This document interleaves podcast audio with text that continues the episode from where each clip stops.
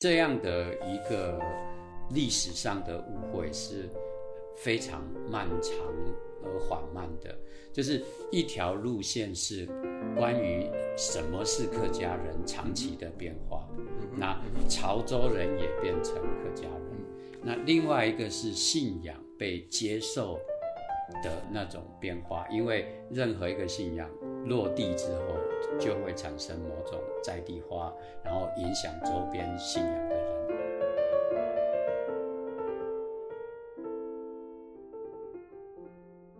大家好，你现在收听的是由交通大学出版社制作的 NCTU Plus 说书中。这个节目将为大家朗读书，分享好书，用声音说书的故事给你听。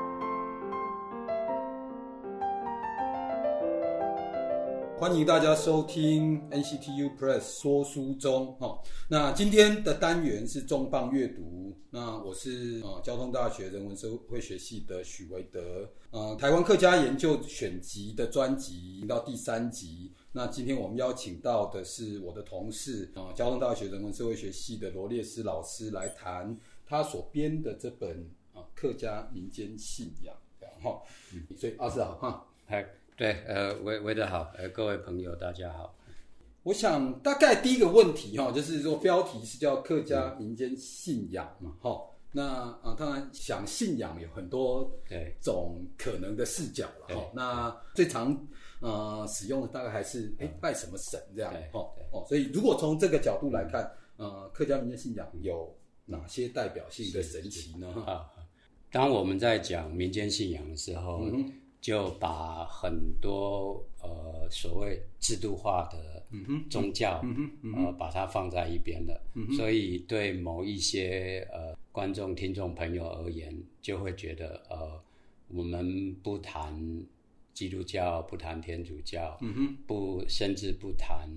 佛教或者某种正统的道教，大概都不落在。这个范围，嗯哼，我们讲到民间信仰的时候，它就呃是跟一般社会还有我们生活紧密扣连在一起。在你的社区就会有一个神圣空间，通常我们就说它是一间庙。那在客家地区常见的呃信仰，诶，例如说呃三官大帝，嗯哼，呃这这个在桃园新竹交界这这一大块。那另外，呃，教科书上面喜欢说的，像三山国王，嗯啊，那另外，呃，一般庶民最接近的神，像这个呃土地公，但客家人特别给他一个称呼叫做八公，嗯哼，那就多一点拟人化，呃，有一些亲属关系的感觉。那另另外，呃，更被当代论述最多。那但是它其实也源远流长，是台湾产生的移民信仰。嗯哼，那或者妈祖信仰在台湾在华南有这么高的重要性，所以在客庄地区其实还是很普遍，就妈祖仍然是客家人很重要的信仰。那呃，如如果再往更多的名单谈某种意义诶共同的，像观音。那观音信仰当然也是普通于整个汉人的信仰，但呃各地的观音信仰就会有略微的差别。那但呃对客家人来讲，讲到观音也也是很重要的一个信仰。大大体上。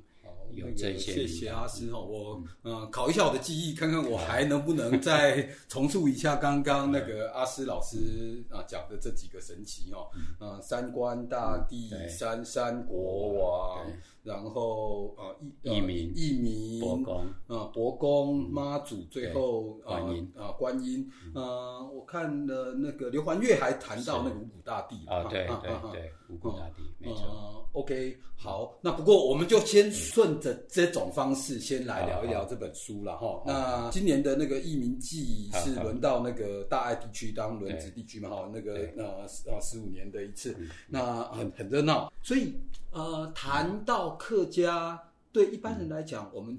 通常想到的就是移民信仰啊，这个几乎是呃多数人的的的第一印象这样。没错。但是在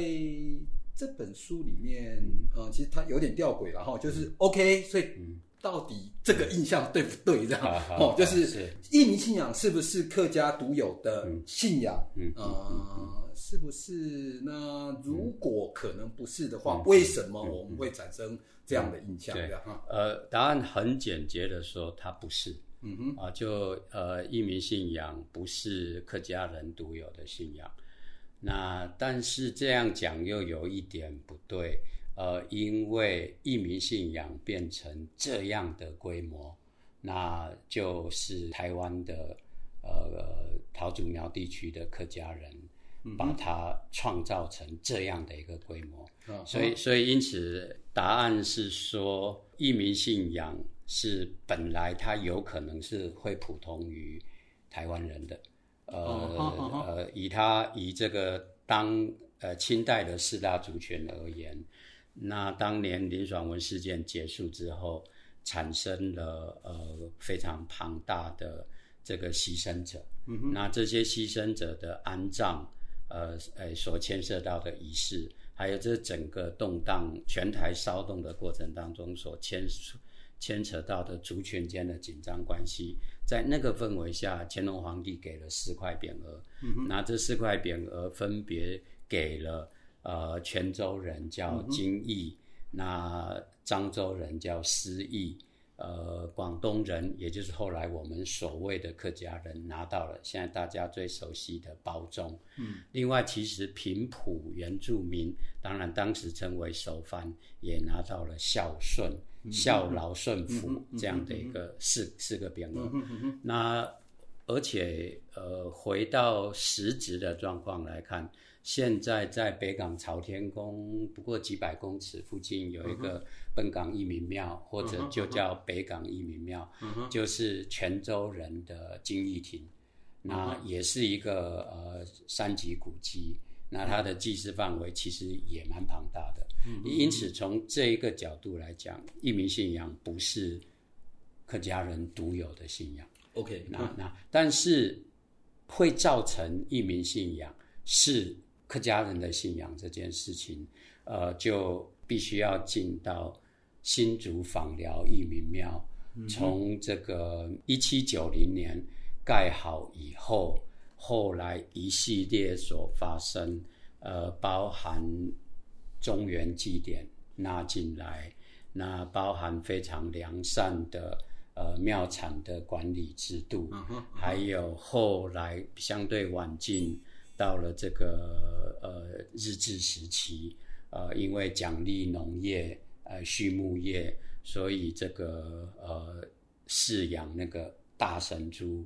还有这个一九零零年代到一零年代非常严重、全世界性的流行性感冒 H1N1，还有霍乱这一类的也是很严重的疫情情况下，一名也被呃桃竹苗地区的人认为是可以克服这种。瘟疫克服这种疫病，就是说，因此它是这个两大概两两百年左右的偶然的历史事件，塑造了这种疫新浦访疗疫民庙这样一个非常强而有力、非常有力量。那个力量是包含诶庶民的精神依托，包含经济上的。呃，庙庞大的产业，当然也也就包含呃，它跟客家族群之间“包中”这两个字的关联。所以就这个历史之下，呃，它被呃这个呃客家桃竹苗，特别是竹苗地区的客家，把它创造成一个这么庞大的信仰。嗯，那后来又因为随着呃继续的。呃，迁徙，呃，特别是日本人鼓励之下的继续往呃台湾所谓未开发的边界台山县一路南下，或者到花东，那就带着这个移民信仰，所以所以因此呃，就让这个信仰俨然变成是客家人所独有，所以本来它不是，但是变得这么庞大是客家人，OK，所以就。造就了现在这个印象。所以甚至很多闽南人就觉得讲到义民就会觉得哦，黑 K 狼比哦，啊，大概是这个印象造成的。OK，哎，继续沿着这个话题，我是想到两点，然后第一点是那个呃，李文良在他的那本书里面，他就谈好像呃是同一个时间，然后六堆啊，对，六堆跟嘉嘉义吗？对，嘉义，对对，那。三三十多年后，那个嘉义那一间其实就已经是呃剩荒废掉了。哦，那剩六堆这家啊继续存在这样。哦，那他其实用这个视角说，虽然大家都封为义民，那但是呃某些人啊觉得这这是重要的标签，或者是呃我我把它呃很重很重视它，是，但是。相对来讲，有其他人哦，啊，皇帝给了那个三十年就就忘了这件事了，没错，哦，这这呃，这是第一种视角。那但是啊，我又记得还有一种说法，就是那个啊，义民信仰其实基本上啊是嗯。北台湾吗？哦，就是说，那呃，在南台湾啊，他们基本上不太使用这这两个字，这样哦。所以我记得那时候好像有个学生就跟我说，哎，呃，他他其实，在小时候都从来没有听过那个译名译名这样哈。那是长大以后，就是说，哎，呃，才啊，在啊书本里面，或在学校教育里面就学到哦，所以客家人要拜译名这样，哈哈哈，要，大概对，没错，呃，所以呃，就是说。呃，对于客家跟移民之间这两个关系看得很紧密的，它有某种程度的地域性，就是新竹访寮义民庙的周边十五连庄，还有这一个区块移民到，例如说像诗坛。例如说嘉义，或者移民到花莲，什包含凤林等等等，它它相对是有这种呃地域性、地区性的的的这个影响。那不在这一个论述范围内，那就会看那个移民信仰在当地的状况。那呃，你你讲的个案，如果对一个南部的。即使是六堆的客家人而言，呃，此时此刻，我们对六堆的义民庙的理解，其实是呃日治以后，OK，并不是，并不是整个义义民庙的历史。那也就是说，呃，六堆的义民庙在清代有一个发展的状况。那但那个状况，第一，它没有办法跟呃新浦呃北部客家相提并论；第二，实际上在日治的时候，那个六堆一民庙几乎是已经荒废了。嗯哼。然后在呃日本政府的鼓励跟支持之下，它才变成又又再好一点。但呃政府的努力跟鼓励，反而使得这间庙。更是完全失去了民间信仰的味道，所以对一般人来讲，它更不存在。所以呃，等于是某种情况是，反而是再次受到打击。所以因此，对南部而言，义民信仰没有像北部的义民信仰那样变成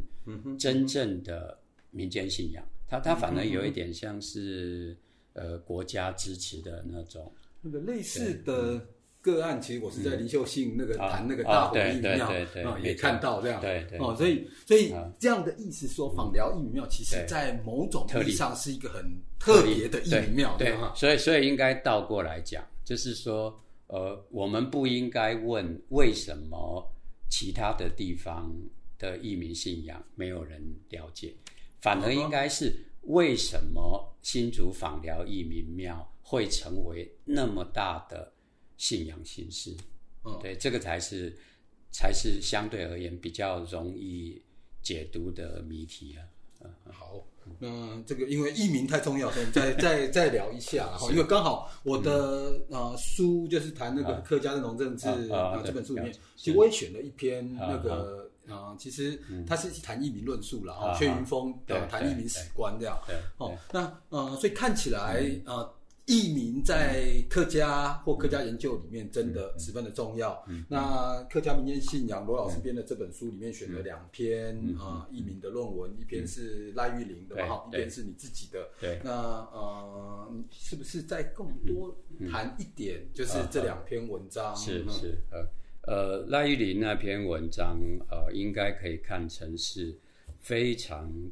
完整而精确的以。杨梅的呃陈太春家族为个案，还有当年的祭典的实际状状况，有一个很缜密的这个填调，把把那个一个祭典的的这一个准备过程，还有祭典的实际进行状况，呃，甚至那个祭典所造成的地方社会的影响，相当完整的。记录下来，那同时，呃，它应该看成是十五连庄这么多种炉主的一个个案，每一个种炉主的状况未必相同，但是基本上以杨梅陈太村作作为一个个案，大致上是可以把呃义民庙的特定连庄的运作。这件事情说得很清楚。嗯哼，那呃，我自己的那篇文章，呃，是放在义民庙的整体，以庙为核心来看待不同时代的对于义民信仰有贡献的人，怎么样以义民之名结合在一个呃有神圣，然后但是又有。财产捐书又有经营财产的这些贡献结合在一起，一个呃阶层体系。那这个阶层体系基本上就是人的呃某种权威，然后跟神圣的这个信仰加上皇权，一个一个连接。所以呃一一群人就在这种情况下那个连接起来。嗯那呃另外多谈了一点点就是。诶，它的更下面的、更底层的，就是连透过一些奉饭的仪式，还有像呃赖玉林讲的一个连庄怎么样用领调的这种方式筹办祭典，然后就把义民庙刚刚讲的整个这个接续体系整体的就连接起来，因此它是一个。是一个皇权，然后信仰，加上知识精英，而且是不同层次的知识精英，然后一路到透过祭典的一个复杂的社会网络关系的连接。嗯，好，那个谢谢阿斯，一鸣还有很多啊议题可以谈的哈，不过啊时间宝贵，所以我们或许我们再再进到下一个主题这样哈，那个博公哈。那对我们六家那边就是十三十三伯公庙嘛，哈，那个呃那个呃建商在盖房子的时候，总是会捡到伯公，哦，那不知道怎么处理，所以就是后来选了一个地方啊，把他们都盖啊放在那边，是十三是不是？对，十三。啊，十三伯公庙这样哦。那所以呃伯公呃呃我是福老人然后，所以我在我的感觉里面的确就是呃客家啊。对这个土地神的敬拜程度哦，但是因为我是我是台北人，所以是都市人哦，所以可能啊又有城乡的差距。但是啊，我真的觉得就是那个程度是不太一样的，对哈。那呃，不过时代在改变哦，那个呃，从农业时代到科技时代，那呃，所以这个啊，伯公信仰对客家人啊来讲。啊，有什么样的变化？那现在还是那么重要吗？对对对，传统农业社会很明白，就是因为农业社会是建立在特定的区域密集的耕作，也居住在那里，于是形成了一个天地人这样的一个架构。那地是关切到这个生产力。那那它需要水，需要土地，那那天是气候，人生生长在其中，这个大概是简单的农业社会的状况。那因为整体而言，客家文化还是尤其台湾的客家文化，基本上是建立在非常集约的水田耕作之下所形成的。所以，呃，土地公的信仰在这里就有有某种非常明白的典型，它是跟土地具体的一块一块土地关联在一起的。那这个味道就自然会跟基于某种人格属性的，呃，特别有力量的神，像是某种王爷或者不明所以，但是就被奉祀的一个特定的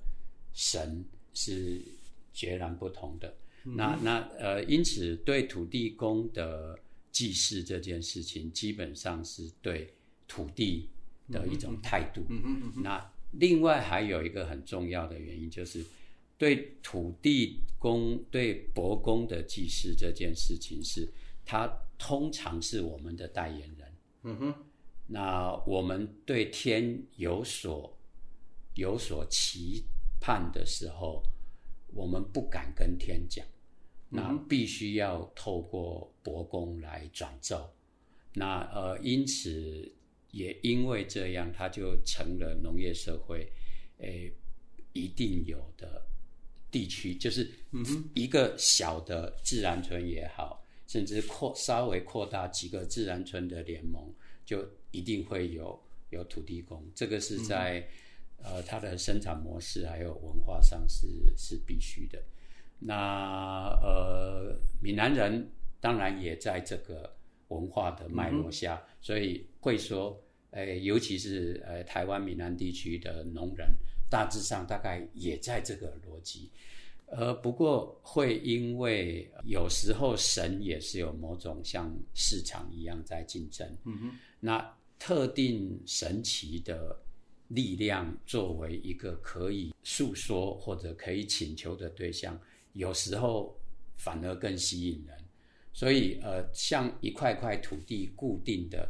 只好像只能保护一个地方的神，它的魅力可能会不及那些神，所以通常它没有受到那那么高的注意。呃，所以呃，对对，以农业社会为主的客家是这样。那到当代社会，有一个概念大概没没有改变，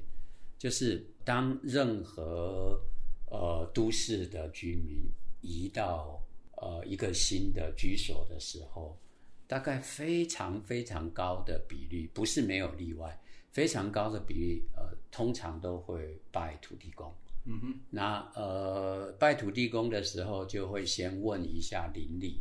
我们的土地公在哪里？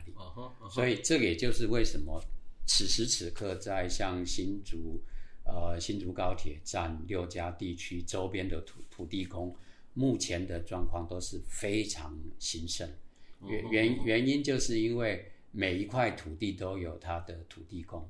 所以一个人住到那个地方时候，就会要先去拜那那里的土地公。这这个精神就是本来农业社会的精神，但当代会被呃，即使都市生活还还是这这样来处理这种信信仰。那所以态度上是连续的，只是他的呃信仰的实质内涵大概有有点转化，因因为对于一般农业社会来讲，所关切的大概是土地还是水，然后有什么心情请土地公转达，但呃一般现在工商业社会公司行号在拜土地公的时候，大概都带着求财的概念。嗯哼，哎，所以呃，台湾有名的指南宫，呃，其实它也也是一个土地公。那土地公跟财富，哎的那种关联性反而被强调。嗯嗯好，那个谢谢阿师。嗯，土地公其实还有很多议题可以继续聊了。不过那个我们再继续进到下一个神奇哈，那个三山国国王跟妈祖。在。导论一开始，那个阿斯奇就提到那个尹章义的呃新装平原研究这样哦，那的确这个呃我大大学时候就读过那篇文章这样哦，所以啊就就也也就有这个印象，就是呃 OK，所以看到三山国王就是看到客家哦，那好像啊尹章义在这篇文章这个大概就是他的预设，那那哎，不过现在我们好像都知道啊，这样的理解可能有些问题哦，所以可能可以请阿师聊一聊那个三山国王啊，到底。啊，是不是客家的神奇？那啊，对，就跟客家的关联是什么？那呃，相同的情况表现在义民信仰是非常类似的。那三山国王与其说是客家人的信仰，不如说是来自潮州地区人的信仰。嗯因为三山国王的本庙在这个河伯，也就是呃揭西一带。那呃，金山、名山、独山，这个这个三座山背后所创造的那个神话，那是一种潮州人的信仰。嗯，但不是说潮州人的信仰别人就不会信，就好像诶，开漳圣王不一定只有漳州人在信，妈祖也不会只有福建人在信一样。那所以三山国王，诶，本来他是潮州人。为主的一个信仰，但它也会影响一些呃周边。那呃，这个周边指的是呃那个揭西，呃，也就是呃，因为揭西所在的位置刚好是潮州人跟客家人的交界。哦哼。呃，所以呃，揭西客家人多，那揭阳呃却潮州人多。那潮州人基本上是某种意义的闽南人，他是闽南文化圈，那个语言也是被归类为闽南话。那呃，杰西那河伯人讲的河伯话，通常被说成是客家话。那呃，但是这个信仰很快就变成很广大的潮州人的信仰。那历来的那个知识分子参与这个三山国王。的神格的提升也也很很明白，最有名的就是那个刘希梦嘛。那所以那个呃，因此，与其说他是客家人的信仰，不如说他是潮州人的信仰。嗯啊，这是第一点。那但是在台湾的状况有意思的是，呃，因为大部分来自潮州的台湾人，大概都是客家人。嗯哼，那。量最多的就是那个大埔饶平，呃，当以前都是属于潮州，当然也有一部分一部分这个潮州边边，那受到比较多这个诶潮州或者山上国王信仰有一点关联的这一些移民，那到台湾来，因此因因为这些人基本上客家人为主。甚至因为台湾特殊的状况，最后本来不是客家人的潮州人，也因为他是广东人，他是潮州人，最后也被认定为是客家人。于是就导致了潮州人的信仰变成是客家人的信仰。那这个这这样的一个历史上的误会是非常漫长而缓慢的。就是一条路线是关于什么是客家人长期的变化，那潮州人也变成客家人，那另外一个是信仰被接受的那种变化，因为任何一个信仰落地之后，就会产生某种在地化，然后影响周边信仰的人，然后移民，因为台台湾的。这个呃族群紧张关系本来就会导致，呃一些相同祖籍的移民有某种程度，最终会稍微密集的过程，所以在这种情况下就会导致局部现象有明白的，诶客家跟三山国王紧密的关联，那新庄就是一个非常漂亮的例子，然后这个例子也也就让呃尹章义。完成了这个很棒的研究，那于是三山国王等于是客家信仰。那这一个研究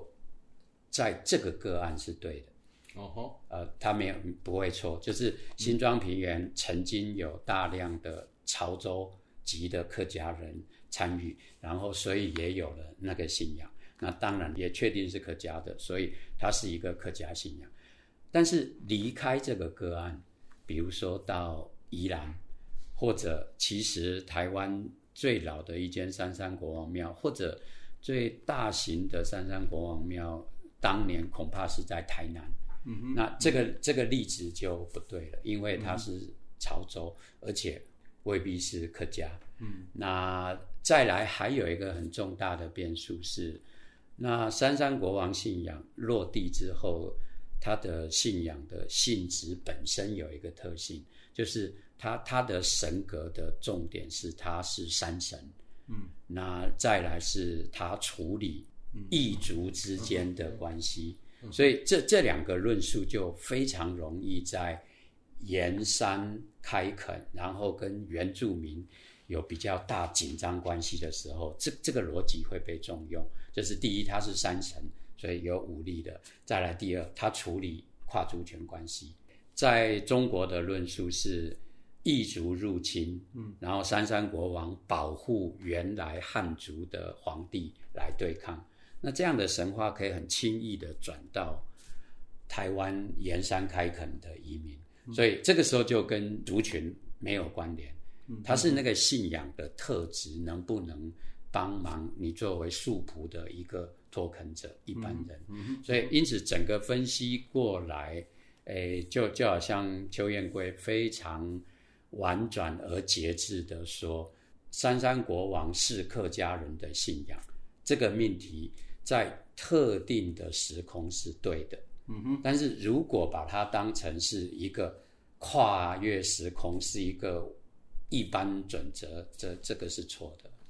嗯，好，那个谢谢阿斯。嗯，下一个例子是马祖哦，在在某个意义上刚好相反哈。如果说三山国王其实是。一开啊，一开始我们把它理解成是客家信仰，那现在约略觉得它好像啊不尽然是这样哈。诶，那妈祖过去大概哦，我们不会把它视为是客家信仰这样。那但是嗯，我很记得第一次十年前第一次听你讲你的妈祖研究的时候，哎，你清楚的告诉我们说，在很多客庄啊，妈祖。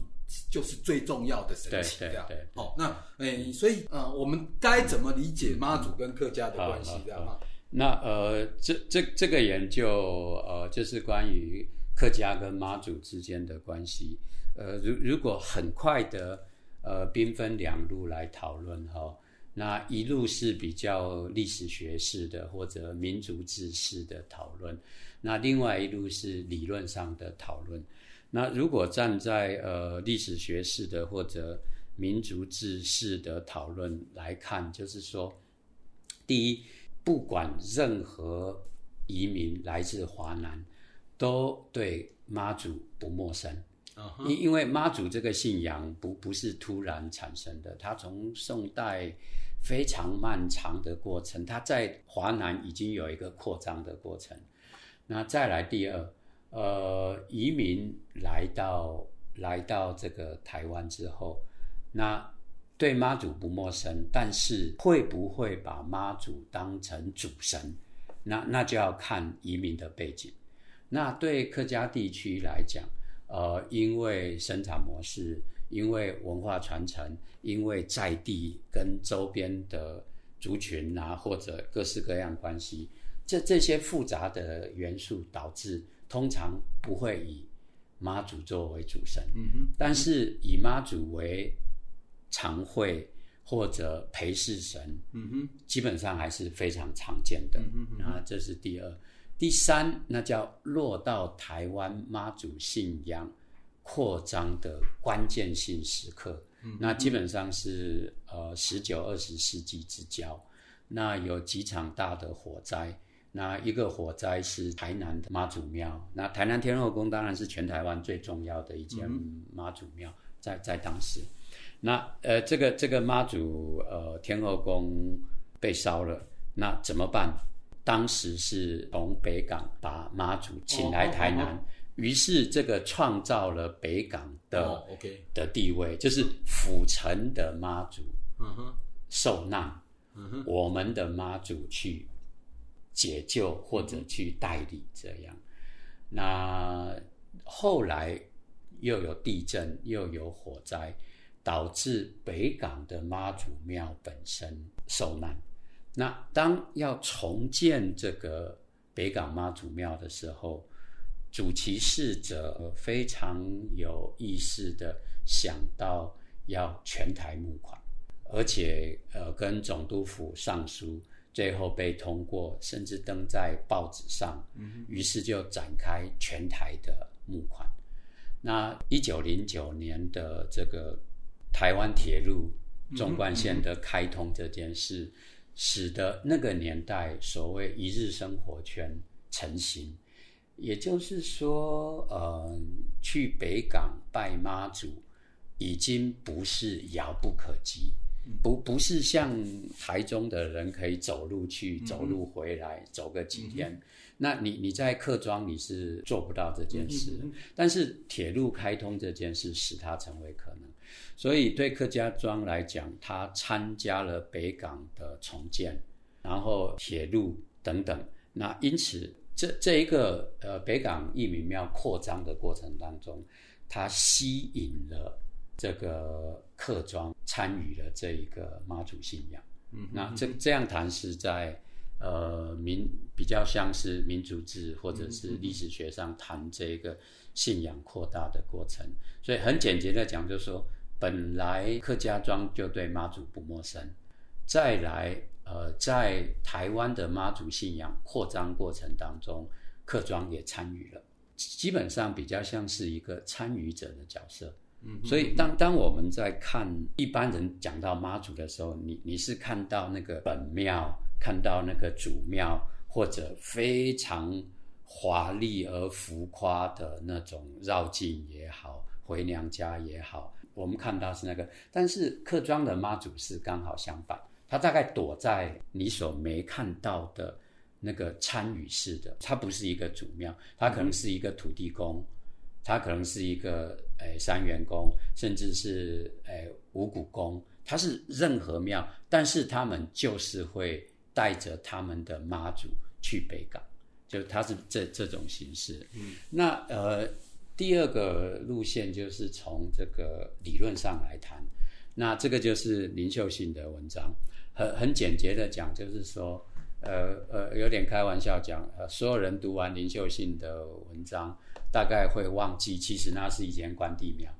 哦，呃呃，它其实根本不是妈祖庙，它是个关帝庙，而且更有意思的是，这个这个关帝庙的重点恐怕也不是关帝，它它是年初的许福，年底的还福，呃，基本上是田神呀。田神雅就就就是说穿了是三官大帝，嗯嗯，不不过这也有点复杂。那呃林秀信的这个研究很简单的讲，就是说客家文化的信仰有它自己的一个结构，这个结构让妈祖信仰有一个恰当的位置可以进来。嗯那基本上是在元月十五。元月十五是那个天官赐福祭佛的那一个时刻，再来对北台湾而言，这个时候冬天的稻谷早就已经收成了，可是北台湾冷一点，还不能插秧，所以是相对最空闲的，又是过年最热闹的时候，所以这个时间点上，那个妈祖非常适合在这里跟三官大帝的。许福、还福疑点结合，那于是，诶，客家庄的庄民们借由妈祖得以跟外界产生了一个交往，这个交往也缔造了客家庄跟闽南庄小社会跟大社会之间有一个界限，然后透过这种又复返。产生了某种认同，还有忠实性，对于自己聚落的那种了解。所以简简单的说，呃，妈祖提供了一个他者，嗯哼，让客家庄自我认同得以被强化。所以在在理论上，对于呃客庄而言，这是一个某种意义。不可缺的他者，所以从从这个角度来看，哎，这个就是呃台湾的客庄看待妈祖这件事了。嗯，好，那个谢谢阿师哈，我们刚刚依序谈了艺名，嗯，呃三山国王、呃 妈祖哈、国公等等这样哈。那呃，事实上那个罗老师的研究兴趣不只是客家信仰，然后那个长起来我们理解他呃是对那个社区营造啊，都也下了很多功夫哈。那不过。能不能请那个阿斯再跟我们分享一下哈？因为这是一本跟客家民间信仰有关的书籍。哎，你为什么走上这这个议题的研究？这样哈？呃，我认为呃，有一些是某某种意外，虽然这种意外回头想并不意外，就是说我自己呃，因为家学的关系，嗯哼，就是我我我的祖父在呃我的故乡湖口老街。是一个呃地方上非常重要的那个先生，那也就是几乎所有的婚丧喜庆的择日，乃至安葬的一些重要仪式场合等等等，诶，是一定要我祖父。那那尤其特别是宗族宗族里面更是这样。所以，那我我我从小跟我祖父有比较深刻的感情，嗯，所以一直对这个事情是不陌生，或者有某种亲切跟亲近啊。那后来我开始念人类学的时候，在选择那个硕士论文的题目的那个时候，诶，那当然，呃，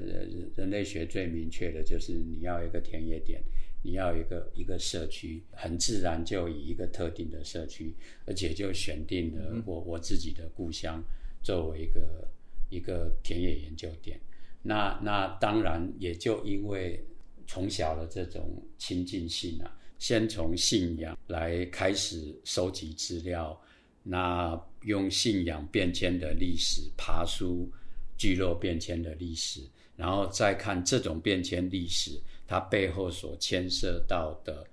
社会的变迁，还有那个产业的变迁，所以某种意义，呃，从信仰的角度去看整个十九世纪到二十世纪初期那一个台湾客家社会变迁的过程，呃，不，本来不一定是讲要讲的是这个信仰了。但是他确实是从信仰入手，那那呃，因为就开始做了这样的一个进度，好像可能也是某种学术惯性吧。就后来就一系列的不断的做了这种信仰相关的，所以好像就信仰变成我我的专长。呃，不过坦白的讲，有还是非常多信仰，其实我根本不太懂。好，那个最后一个问题哈，那个嗯，阿斯这几年也开始在做那个东南亚研究，特别是马来西亚研究哈。那有没有什么有趣的事情可以跟嗯啊我们的观众朋友分享一下？是，呃，到东南亚做研究的初衷很很简单，其实就是受到呃我的老师庄英章庄前院长的影响。那呃他他自己从呃，中年以后就开始思考台湾的汉人文化跟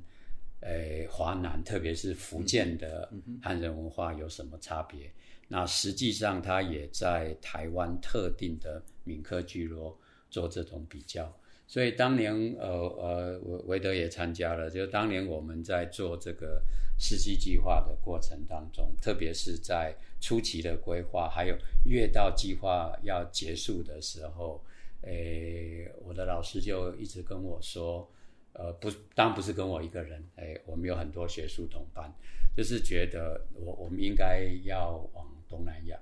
呃，所以是，诶，站在这个。呃，了解华人社会的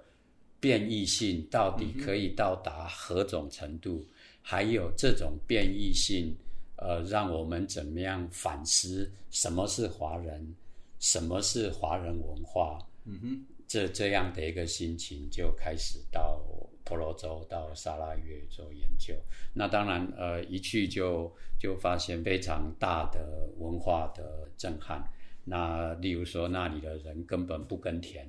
农业完全不是东南亚华人，不管是客家还是什么人。于于是原原来我们所熟悉的四天福的模式，诶等等等，我整体对于这个台湾客家文化。基于水田生产建构起来那个样貌，一般到东南亚基本上是完完全不同的事情。那它是一个矿业，还有经济作物式的农业，不是水田农业的那种农场式的经济等等。嗯那而且它是一个华人，不并不是一个国家的领导者，他不在帝国的统治范围内，所以整体就有很很大的。很大的文化上的震撼，但话又说回来，诶，偏偏又有很高的亲近性。诶，我去研究的地方就是客家庄，所以我可以用客语跟他们沟通。嗯嗯。那也因此又又有很很特殊的亲近性。那诶，这这种迷人的研究，所以就后来一系列做了很多事，也就包含文化资产保护，包含社区营造，包含青年返乡这些议题，后来都。带到我东南亚的田野。嗯，OK，好，那呃，我们今天就谢谢罗老师啊，接受我们的访谈哦，那跟我们分享啊这么有趣的客家民间信仰的故事跟研究。哦，那个谢谢阿斯也也谢谢韦德。